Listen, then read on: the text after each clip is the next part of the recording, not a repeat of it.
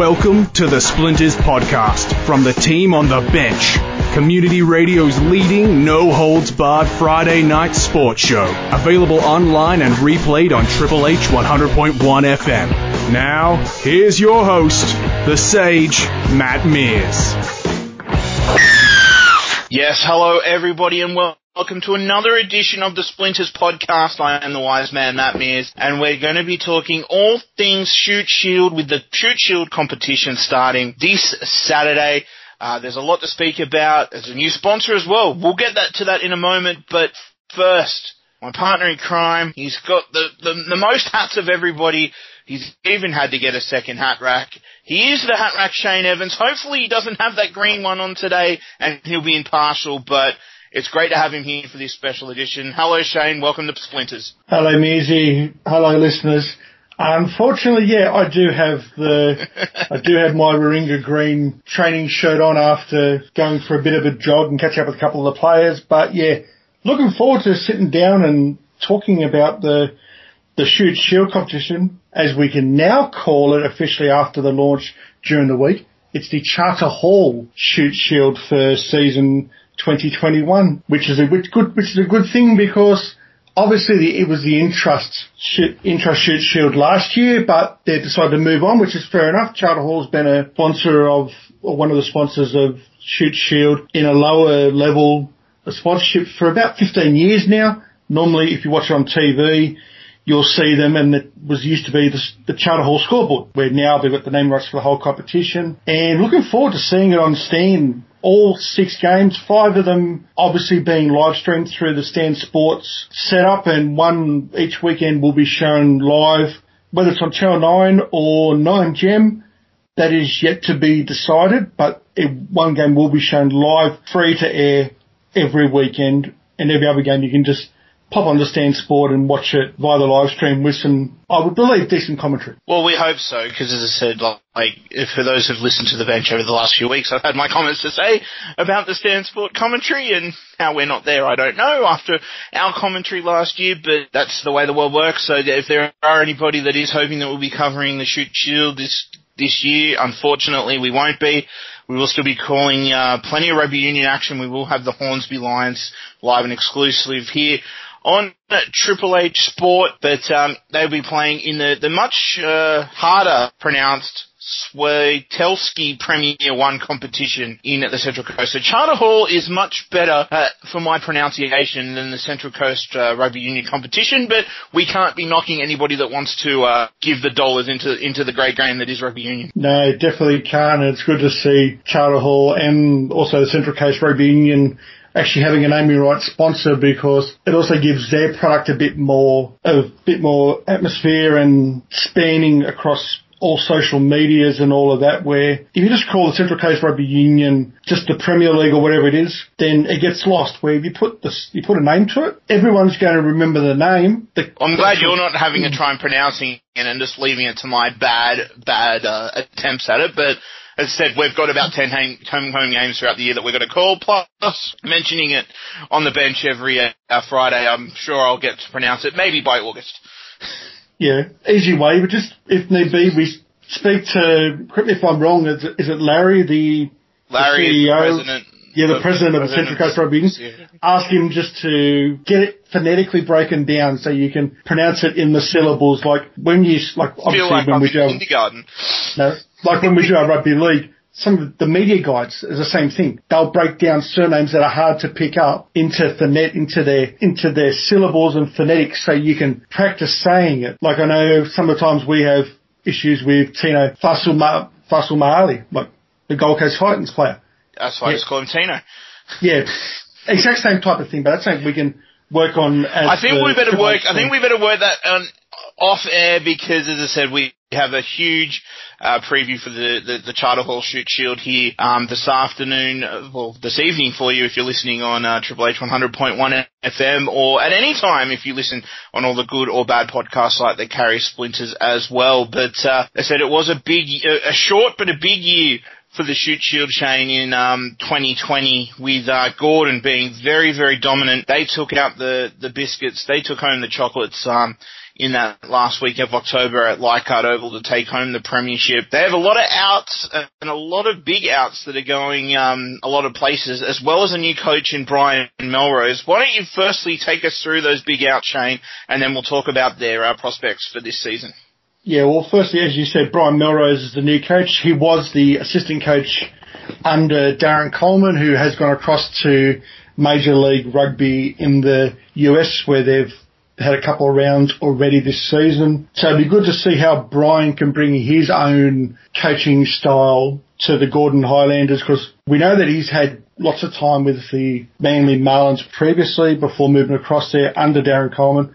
Now he gets to run that gets to run that club and put his stamp on it, but some of the players going across from the club, Rodney Iona, the fly half's gone across into the Brumbies setup. They've lost a few over to the Major League Rugby. Surprise, surprise. Darren Coleman's taken a few guys over with him. Charlie Abel, Mahe Vailanu, and Harrison Gunner, they've all gone across with Darren to join Major League Rugby. Dominic Hardman and Jack Dempsey have gone across into Europe. They've joined up with Glasgow in the European competition over there. Tua Talasi Tasi Tasi? I know, it's a weird way to pronounce it.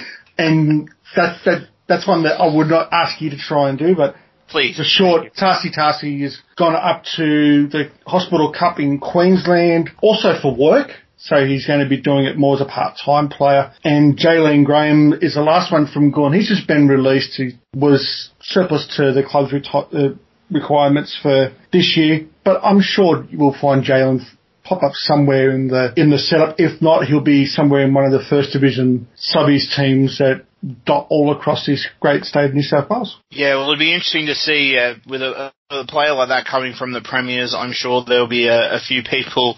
Um, outside of uh, Chatswood Oval trying to sign him up. But uh, as I said, defending premiers, it's hard for anybody um, to be in that position. New coach, a lot of big outs. No really, no real big ins of any note as well. That that is something to to make mention of as well. No no big ins. Uh, so it, it's going to be an interesting year for Gordon. New coach, a lot of outs, no fresh players coming in. How do you think they'll go, Shane? Well, I think more the fact that they know that they've got a decent setup in the lower grades and their Colts setup last year was fairly strong. So obviously the Colts players that aged out and turned 21, they'll feed up into the seniors and they'll be able to just promote from within, which is understandable. You want to try and give your best opportunities for the players inside the club before you have to go and actively recruit outside of it. I think losing Rodney Iona is going to be their big issue because he was their main number 10 in the club. A couple of the lower grader players have moved on to other clubs, which you which we'll talk about later in this in this program. But yeah, it'll be interesting to see who they choose to start at fly half. They've already had one game this year, which is the National Club Championship, which was held up in Queensland a couple of weekends ago, and unfortunately were beaten by East in the National Club final up there, 15-9. So not a good start under Brian Melrose, but that was that weekend when it was pouring down rain all over the east coast of Australia. So you can kind of forgive him for it, but I still think Gordon will finish top four, but it will depend on how these players that are coming up from your second and third grade and your first grade Colts into the Shute Shield squad to see how they perform. If they do well, they'll be a top four. Sorry, correction, top six as the finals are with, with the Shute Shield. Whether they finish at the top of the tree, I don't think so. I think you're looking somewhere between that, that three to four, but I know we've got another 12 other teams to talk about. So I'll hold judgment for the others and we'll go from there. Yeah, let's move on to the next team. A, team that was um, probably say rushed into this competition last year, the Hunter Wildfires. It's great to see them um, re- remain here in 2021. They finished 11th in 2020, including a great win that we called uh, myself, Kiwi Mick, in Georgia on Triple H at um, at, at uh, Lidcombe Oval where they beat the uh, Western Sydney Two Blues. It showed that they do have a bit of fire and uh, they are um, wanting to uh, make a mark on this competition. It'll be interesting to see what they can do this year. But uh, Coach Scott Coleman, he's got a lot of ins and a lot of outs. So I'll let you get started on that one, Shane. Yeah, well, obviously last year they were only given, I believe it was about an eight week preparation to just try and get the best that they could out of the Hunter and Central Coast rugby union competitions to put together for the Wildfires where Scott Coleman's now got carte blanche and he can just basically run the, run the roster his way. And when you see some of the names that we're going to talk about, you'll understand why. First of all, it breaks my heart to mention this guy. He's been one of the one of the best tight end props that I've seen at my time of Warringah. But Fave Sela, after having a, a year off from rugby unions, left the Rats and gone up there to, to the Wildfire. We've got a whole stack of players coming across from the New, New Zealand provincial sides, or as we call them, the Mitre 10 Cup. Obviously, we're going to start off with the brothers of Sam Tuafuga. You also got Kirk Tuafuga, they're coming across. The Katoa brothers in Kafongo and Tui. You've got Sam Lieberzeit. You've also got Leon Fuku, Fuku Fuka. Try and say that and not get myself in trouble. That's why you're doing this and not me. Uh, Nate the Terry and also Nagaro Jones. said they're all from Mitre 10 clubs. From the Western Force coming in as Henry Stowers after being in their setup last year. Also coming in from the Melbourne Rebels setup, Elijah One Noah, Joe Tamani, Kemu Valetini and William Luesi. Another gentleman that's also returning from a season off but coming up from the Eastern Suburbs Club, you've got Jaden Wright. And the last two, they're coming from the Queensland, hosp- as they call it, the Hospital Cup up there. You've got Abel Tuaniasa and you've also got William Feeney. So that's all the ones going in. And now this is all the ones that are going out. So just bear with me for a minute, listeners, and you'll understand why. Going to northern suburbs is Jeremy Burrell. Down to the Marlins is George Noah. Heading out to western Sydney is Sitaveni Waka. Across to West Harbour, you've got Taylor Atchison. One going to West Australia is Talogo Lalaga. Three have gone down to join the Melbourne Rebels setup. You've got Sean Ingle, Declan Cox and Matthew Dewa. Mahe Fangupu has gone across to Forbes to play in the country competition. Namiti Klo, Hayden Cole and Rob Becerra, they've all gone to rugby league up in the Hunter competition, which is a fairly strong rugby league competition, the Chewies Newcastle Premiership. So they've all gone up there to join that, obviously seeking a lot more playing time, which is understandable because when Newcastle last year were able to carry a squad of 55 players and you're only taking 23 to a game day, it's a bit hard to everyone to get a game and some of them just wanted to have an opportunity. So good luck to them. Where will Hunter finish this year? I think how they gel in the first couple of rounds will be the key. If they come up and they get belted in the first couple of rounds, that could be an issue, but I don't think they will. I think this Hunter side, obviously some of them are playing together and Scott Coleman's no bum when it comes to, to coaching, especially when his brother Darren was there most of the time to be able to give them some advice. They'll see them, they won't make finals, but I can see them probably getting up into eighth or ninth, which obviously means they're not last in the 13 team competition, which is good for Newcastle rugby, which means it's a stronger competition up there. Well, so they've, they've drawn Sydney Uni round one, so it's going to be an interesting start for the Wildfires. Mm. Said, perhaps every second week having that two hour bus trip down um, from the Hunter to Sydney to play hopefully would uh, give some of the time to bond. And I'm sure that uh, Coach Scott Coleman will doing all we can to gel those players together. It'll be interesting to see. I think that they will get a few more wins than we saw last year, but um, they'll be definitely a team to watch for. So make sure you check them out if you get the chance. Next off, we'll move along to the eastern suburb side. They were semi-finalists in 2020. They lost to the eventual uh, premiers in Gordon um, in the semi-finals. But Shane, not as many ins and outs here, but some important ones um, for eastern suburbs in 2021. Yeah, it's good to see Paulie Tomapia is still coaching the side. There was rumours that he was going to walk away from from the eastern suburbs side, but good to see that he didn't and he stayed on. Able to pick up some really good players also coming across from the brothers organisation. You got Rohan Safolai.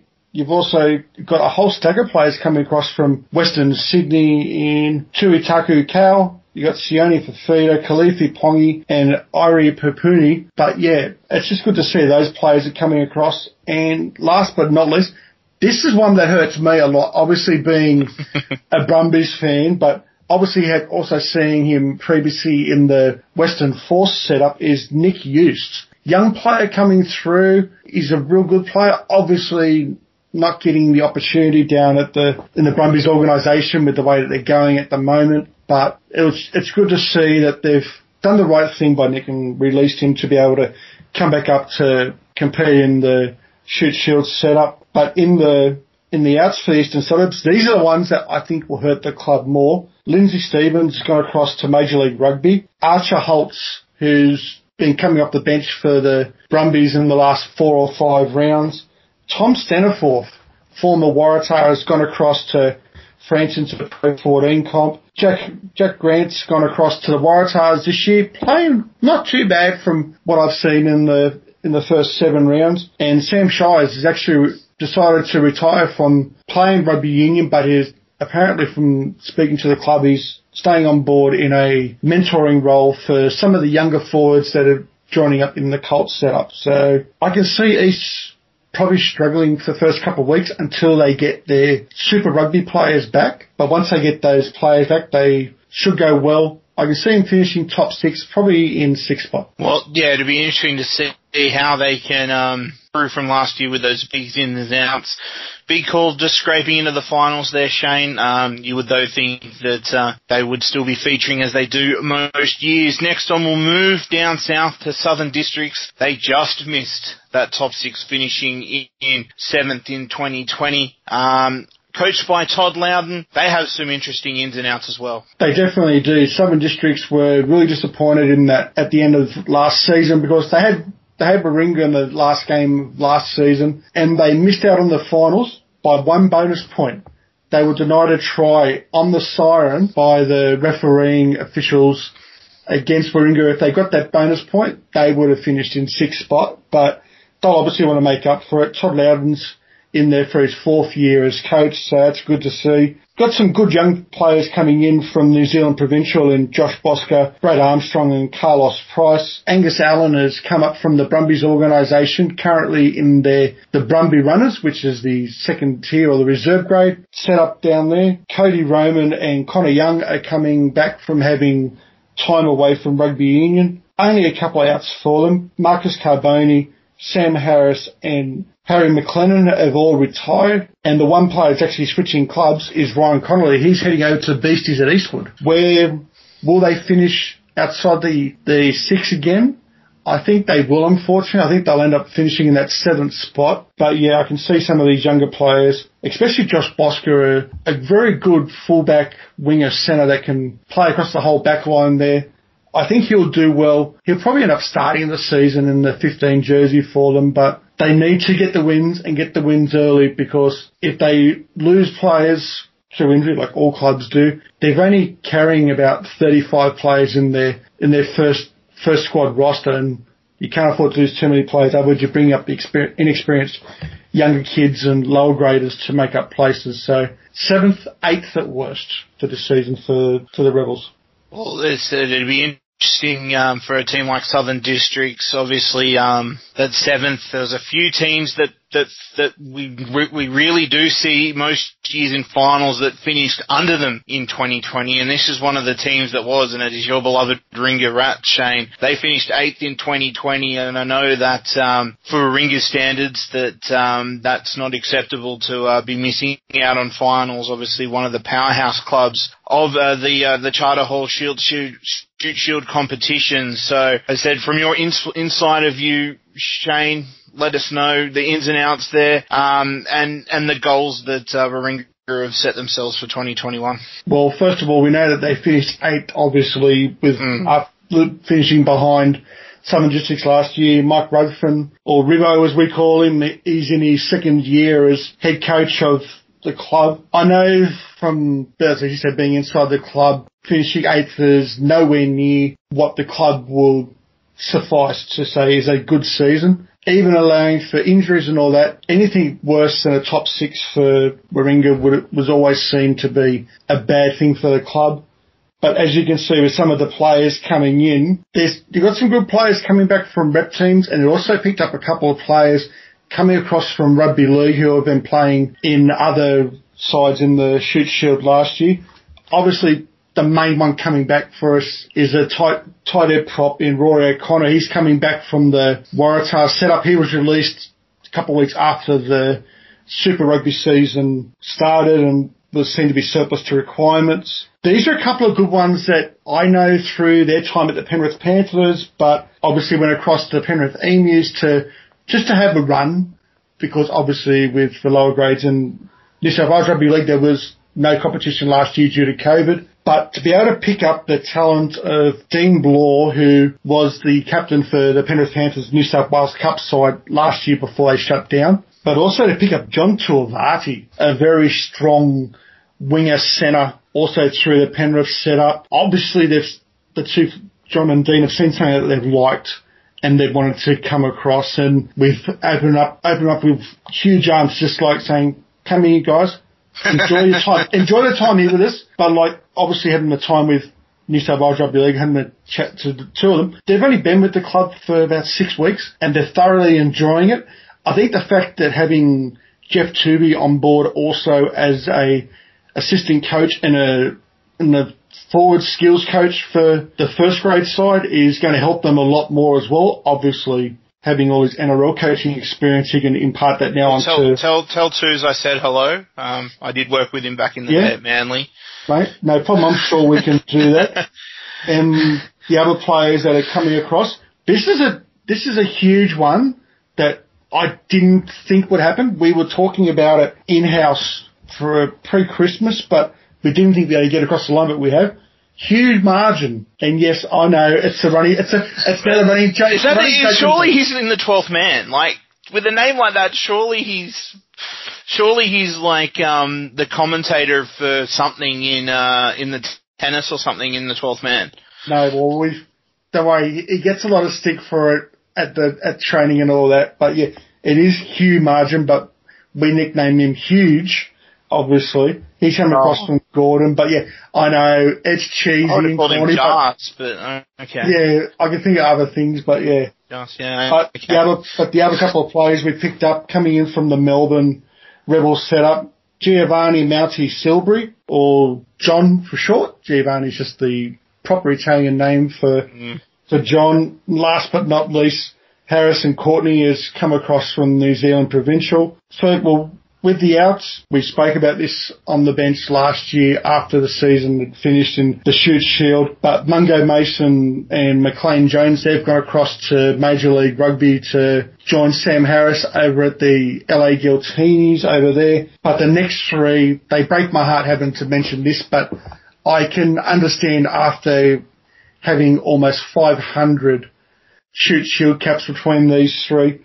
We are talking about the ever, ever present Josh Holmes, former Australian player, former New South Wales player, former club captain in Sam Ward, over 300 Shute Shield caps for Warringah, and also Robert Kelly, former New South Wales Waratah, all have decided to retire. Well, we know Sam Ward's still tied into the club because it's his physio business that the club uses on a week in, week out basis. So I'm going to, Sam, I know you're listening, so I'm going to give you a shout out for anyone that's in the Northern Beaches area. If you want to get a decent physio, Physio Ward up at Narrabeen, that's Sam's business. So I'm more than happy Does, to. does that get me a free physio visit? Because I really need one. Yeah, I know, I know you do, but we can talk more about that one later. We'll talk about that after. We'll talk that in the break. But yeah, so that's pretty much the ins and outs there. Lots of progression, obviously, up from the from the second grade into the first grade setup, and a few of the younger players coming in from the first grade Colts that aged out. Will Warringah make finals? Yes, they will. I know I've got lots of Warringah fans standing behind me and jumping for joy hearing The hearing that. are out the- for you, Shane. and the and the and the playing stuff because if I don't, then yeah, I will have my backside handed to me on a platter by all the coaching staff. I reckon they will finish fifth, but obviously we'll progress further there. But I know the club's working on the same thesis that top six is an absolute minimum. Top four would be better. Top two is is seeable, but as long but they want that top six. But yeah, me being biased, no, no, not really. Never. But the hat rack being biased, never, never, No, never. never. But, but as I said, Warringah is one of those clubs that we know that that that that, that is their in their DNA to make finals, and that's how they set themselves up. But with that, we must take a pause for the cause here on Splinters the Bench podcast. It is our Chartered Hall Shute Shield preview. We'll be back right in a moment to talk all the rest of the teams. There's plenty more to come here on Splinters the Bench podcast. You can listen to us here, Triple H 100.1 FM and all you good and bad podcast sites. We'll be right back.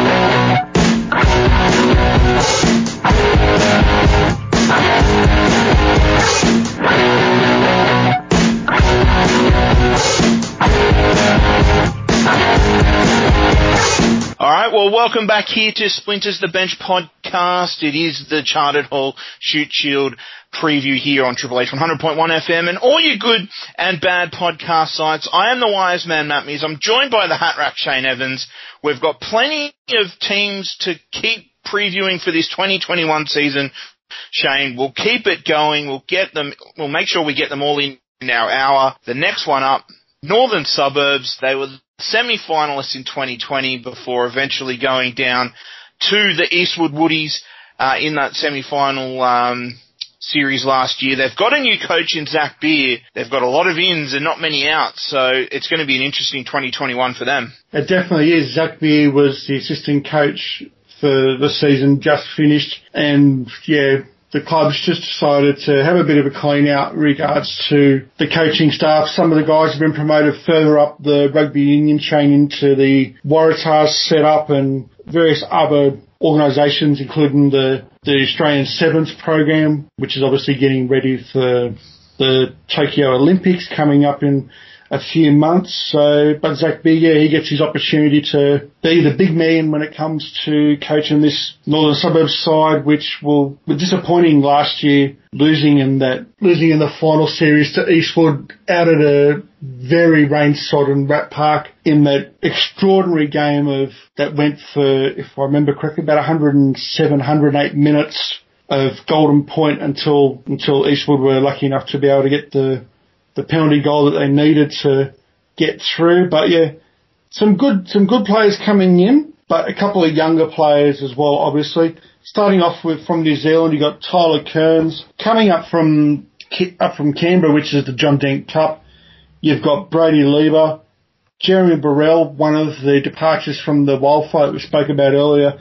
This is his new home on the on the North Shore. You'll probably enjoy it a little bit easier better chance of getting some lattes up there and Oh, being, here we and, being, and being able to go across to Percy's after training or game day to be able to have a have a snitty or something. But I do digress. Coming across from the Walsh Seven setup, you've got Jacob Flynn and the rest of the players of note coming into the club. They're all coming across from the West Harbour Pirates. You've got James Turner, DP DeLang and Josh Petero. But in the players going out, there's only two of them. One's a retirement and that's Nick Palmer. He openly admitted before the start of last season this was going to be his last year. And Jaden Lynch has gone across to Perth just to play in the local competition over there whilst doing the fly in, fly out work in the mines, which is understandable when you've got a young family that you want to support. So where do I see Norths? I'm thinking probably top two, maybe three this year because they've got the same thesis as what Warringah does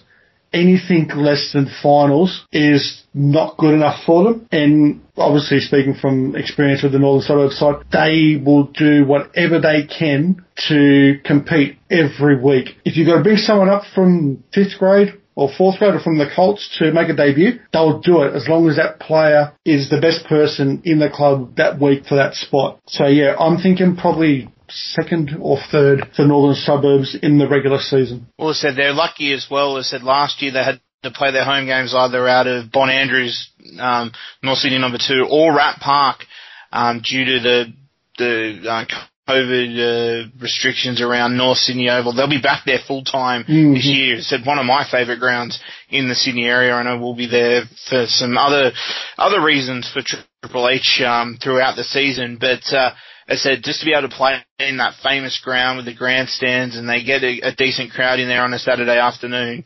Um, there'll be a few of those northern suburbs um, side that will just be reveling in, in having that atmosphere back because sometimes you, you, that that extra that extra oomph, that extra home crowd behind you can be worth an extra try come game day. It definitely is. The Shore, the Shoremen, as they're affectionately monikered, yeah, they they love having their crowd there on a Saturday afternoon, where obviously you're starting early in the morning with the lower grades at like nine, nine thirty in the morning, and they all hang around to support the, the senior grades going through. By the time you hit three o'clock on a nice sunny afternoon up at North Sydney, you can have a crowd anywhere between 10 to 15,000. And being one of the only countries where you can have crowds that don't have COVID restrictions, like ourselves and obviously our friends across the ditch in New Zealand. Lots of other countries are very envious of it and the supporters of all the clubs will take the opportunity while they can to be able to go out there and support their clubs. I know I found it last year working with the Colts set up at Warringah, it was very daunting when you don't have that, yeah, a strong crowd, when you're only allowed to have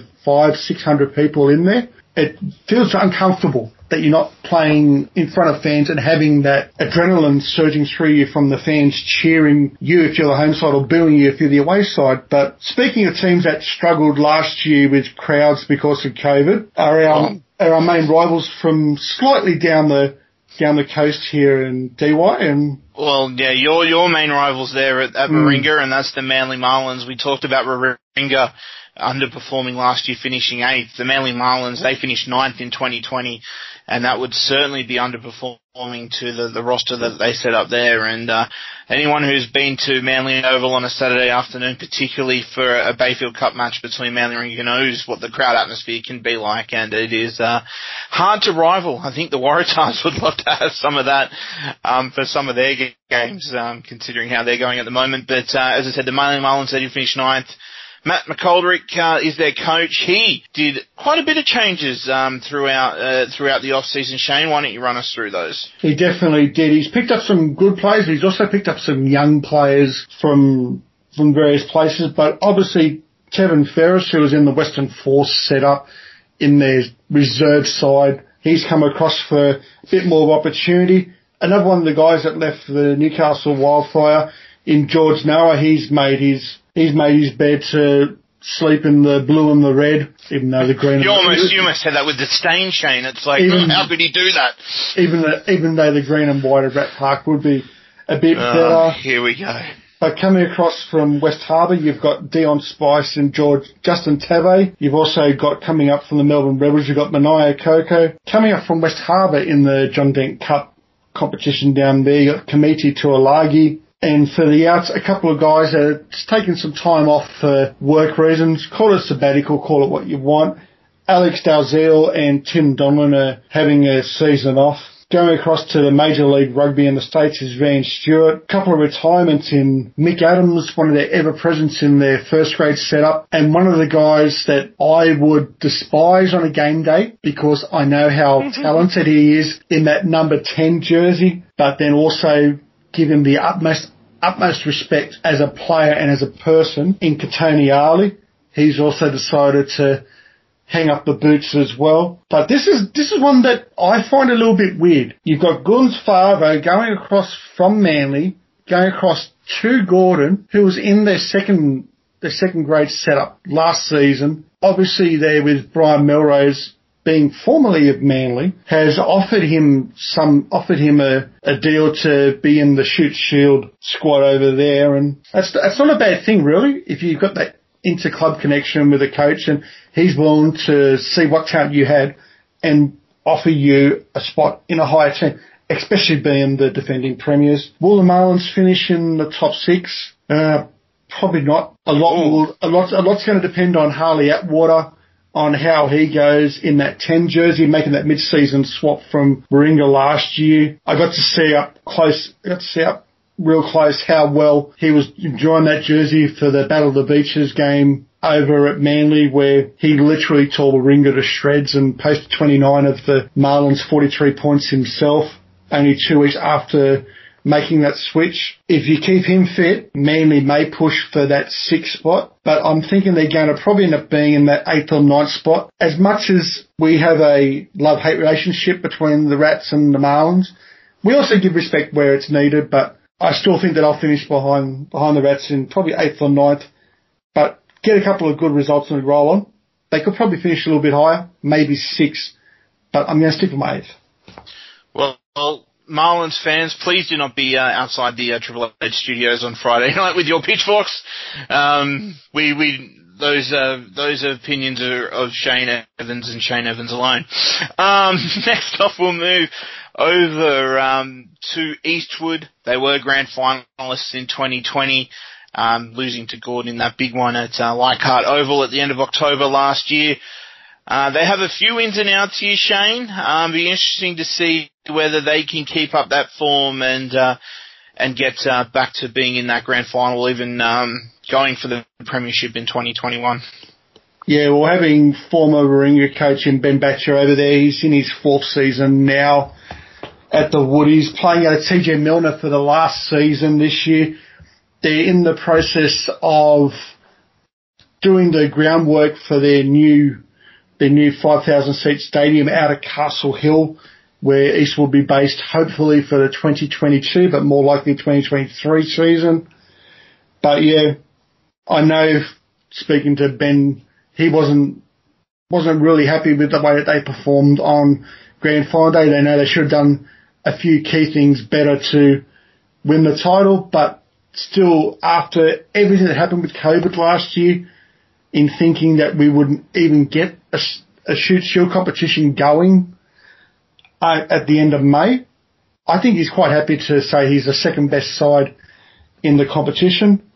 Going to the players coming in, there's not a lot of not a lot of players that we would know from a Sydney base. Obviously, coming across from New Zealand, you've got Lewis Panini. Coming across from Gordon and the, from their second and third grades, you've got Josh Necessian and Adrian Brown. And coming up, coming down from Queensland, you've got Rianne Stowers. But most of their outs, I can understand why people will think that they're not going to do so well because all of these players have been recruited into Super Rugby contracts, into all these players that have. No matter what club you go to, congratulations. It's what you what you do when you play Shute Shield is to try and progress further into the into your Super Rugby AU or into the Wallabies setup. Starting with the Waratahs players, you've got Mark Nawaqanitawase and also Tane Edmed, their their fly half from last year. Going down to the Melbourne Rebels, you had Ed Craig, their hooker, and Lockie Anderson, their seven. Going across to Western Force, you had Tim Anstee, their their number five. Real good players and thoroughly give them all the kudos for being able to get contracts to make that next step, and they're all playing really well for their respective clubs. The only one that's not a contract moving up the squads is Jed Gillespie. He announced during the final series that he was going to retire and has followed through with that, so he is happily retired and is becoming a forwards coach at the at the Woodies there under Ben Batger, and I think he will make those make those forwards play even better with imparting all his knowledge that he has. Where do I see Eastwood? Mm, this is interesting. Yes, they will make finals. I know, Mizzy, I can hear your, I can, I can hear your heads thinking, well, okay, you've got four of the, four of the six sides already in finals. Where are you putting them?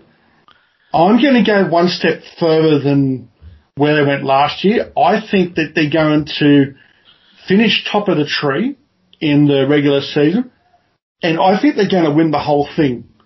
Wow. I know because you got to remember most of these, obviously with the Super Rugby, they finish in about four or five weeks if you're not in the top two sides from the Australian setup, where then obviously you're doing the crossover.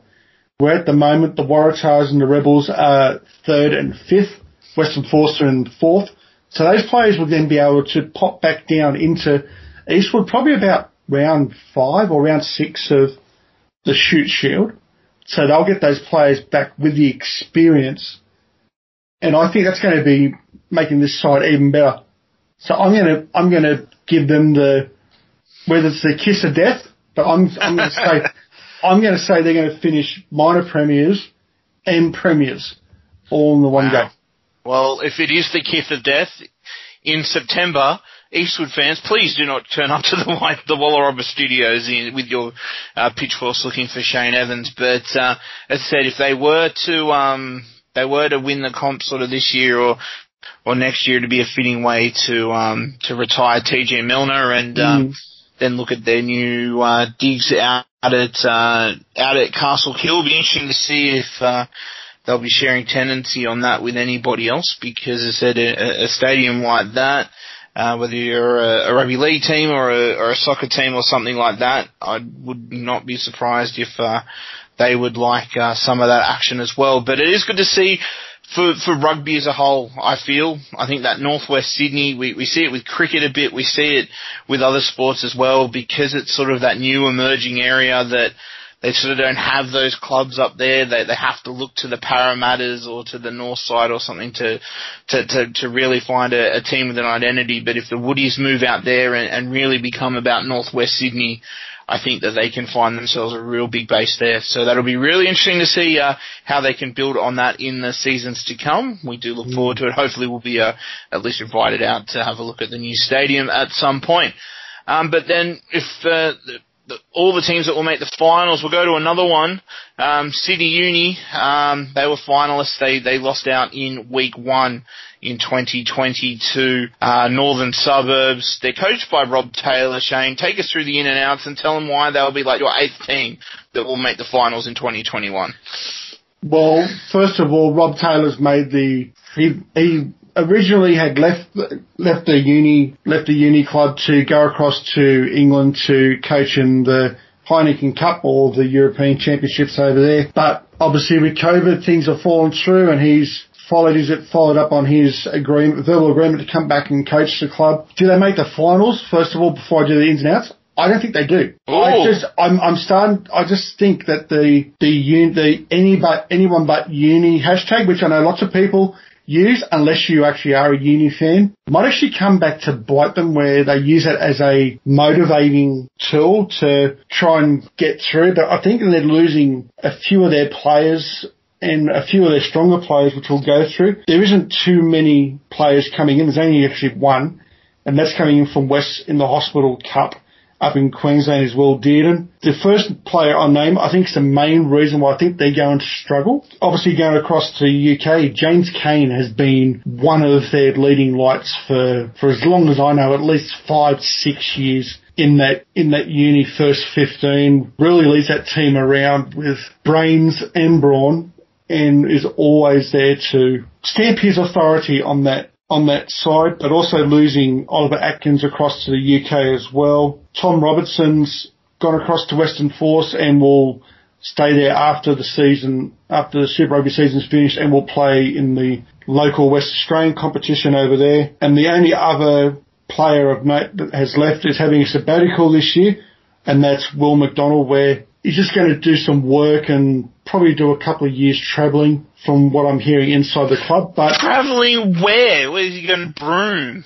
uh, who knows? Can't go well, too far at the moment. Well, well, you, who knows? Like, he may just want to, he may just want to go out and just travel and what do, what do they call it for stu- for students when you go from high school to uni? Is it a gap, the gap year? Just doing something like that. Just basically going out and enjoying the world for a year, not having any pressures on training and having to be at games for certain times, just enjoying a year and then working out if he's really, if he really enjoyed his time or not. And if he does, then he'll obviously want to come back. But if he doesn't, then who knows? He may, he may choose to step away from rugby union altogether. But Sydney Uni, as I said before, Sydney Uni finishing in the eight, I don't, I'm looking at them somewhere around 10 or 11. I just think, I just think that the, the reign of the, the students and making finals and grand finals and all that, I think that time's starting that premiership window, as we call rugby league, is, is coming to a close and I just can't see how they can do it. They're all their lower graders, all their lower grade teams and Colts really struggled to finish top four and make finals during the season. Okay, fair enough. Fourth grade made the final against Gordon, but were were soundly beaten in that game out at out at Bankwest a couple of seasons ago. So yeah, I just sorry, I uni guys, if you want to come and blow me up, feel free. But they, I just can't see you making it through to the finals. Uh, the lineup outside Wallarobba is getting bigger and bigger as we speak, but. Uh, they're the, they're the teams we have the in and outs and um, and information uh, before we recorded this episode of Splinters. There's still four more teams that, that we're unable to get um, any changes out of, but we'll still go through them. We'll try and give a tip, um, even without those um, details for you for this year.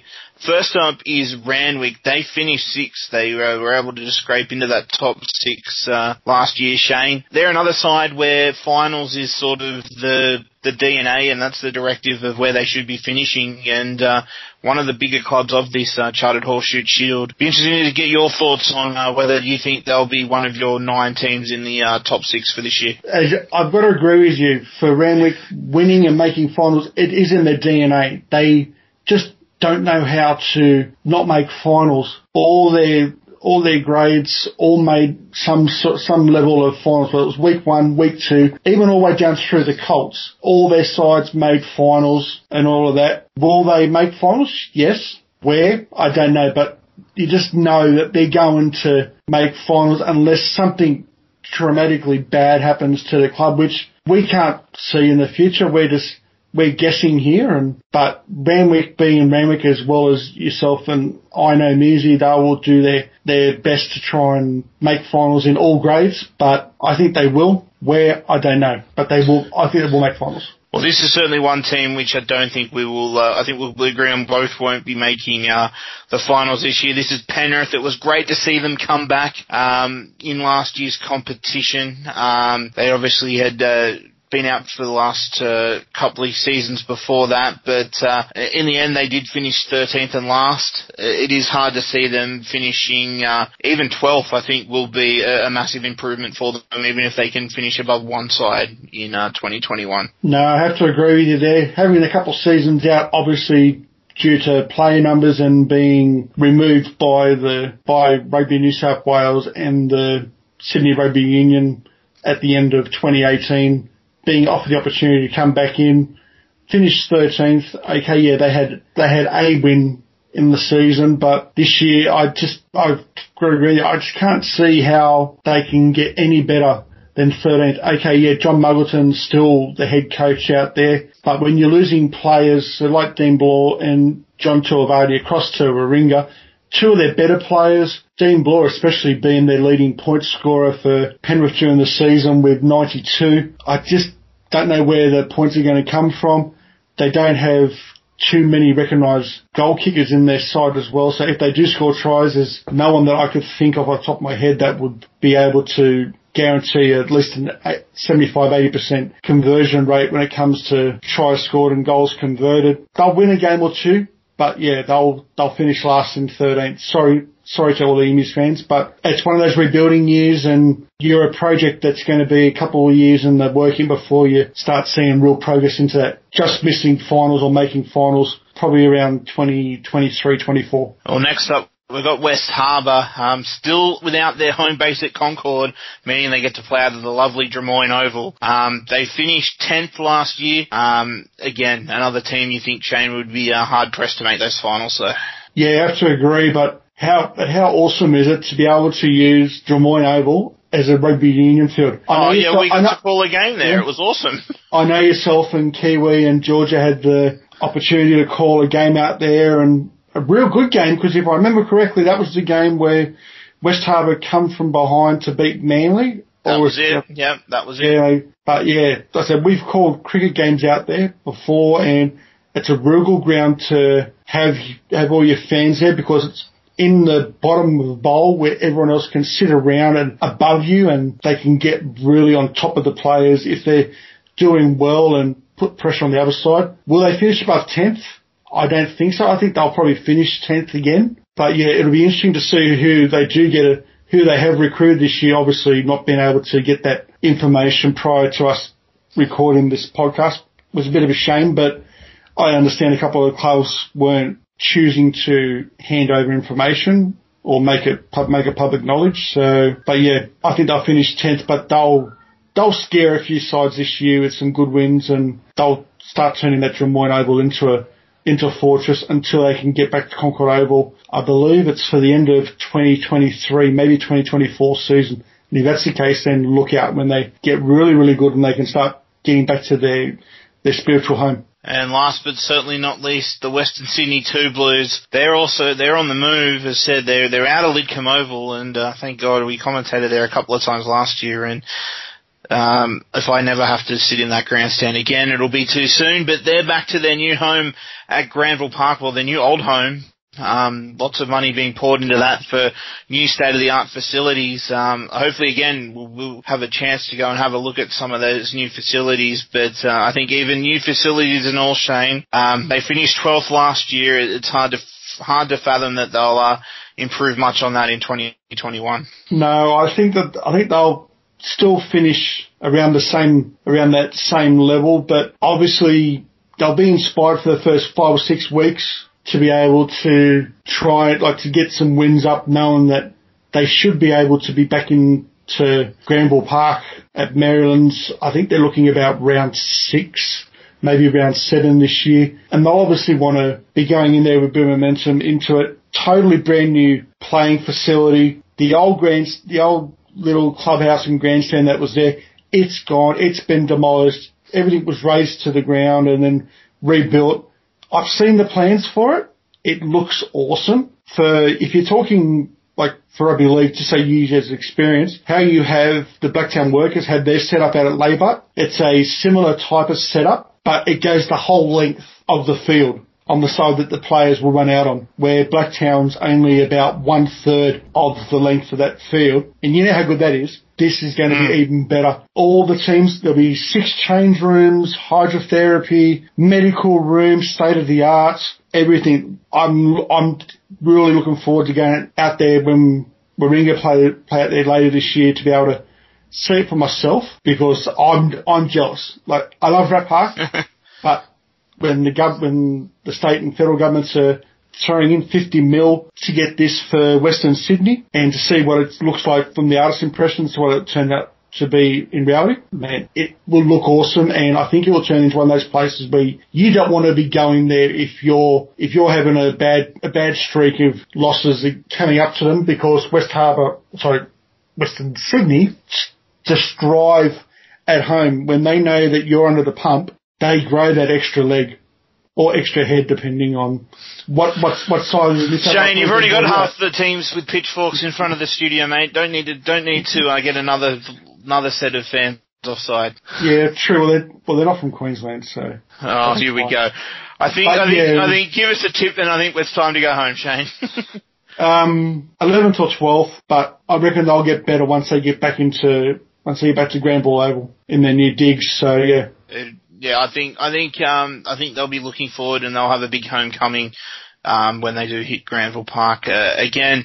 Um, hopefully sooner rather than later. But uh, yeah, that is the end of our uh, Charter Hall Shute Shield preview here on Splinters the Bench podcast.